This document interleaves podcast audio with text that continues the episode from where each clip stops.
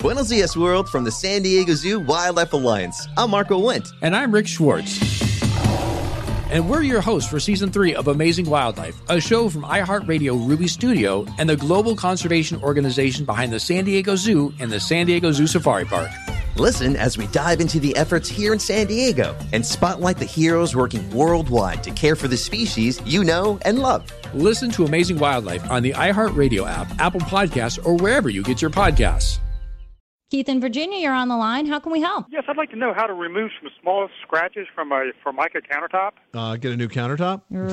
Unfortunately. Oh, yeah? There's no, uh, like a rubbing compound or pumice or anything I could maybe rub on there to see if I can get some of those out of there? No, because the um, laminate surface is too thin for any abrasion that could sort of, you know, eliminate a scratch. If you get a scratch in the laminate, the scratch is in the laminate. It's in the color right away. It's not like solid surfacing material like quartz or uh, a natural material where you could abrade it or grind it out to bring up that fresh layer underneath it. Because with a yeah. laminate, there isn't one. Exactly. The only thing you could do is use a laminate polish, and if you use a laminate polish, it tends to sort of mask those scratches a little bit.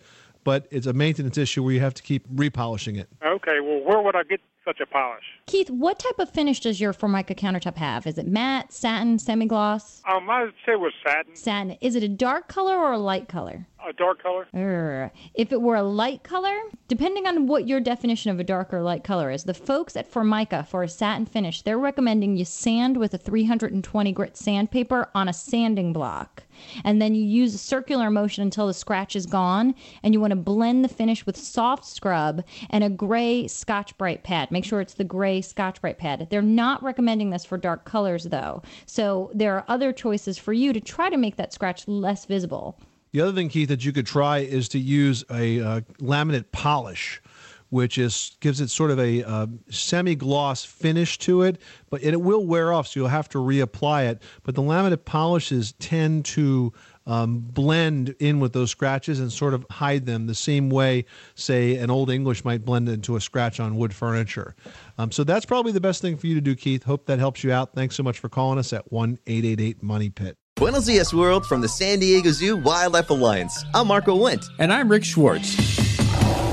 And we're your hosts for season three of Amazing Wildlife, a show from iHeartRadio Ruby Studio and the global conservation organization behind the San Diego Zoo and the San Diego Zoo Safari Park. Listen as we dive into the efforts here in San Diego and spotlight the heroes working worldwide to care for the species you know and love. Listen to Amazing Wildlife on the iHeartRadio app, Apple Podcasts, or wherever you get your podcasts.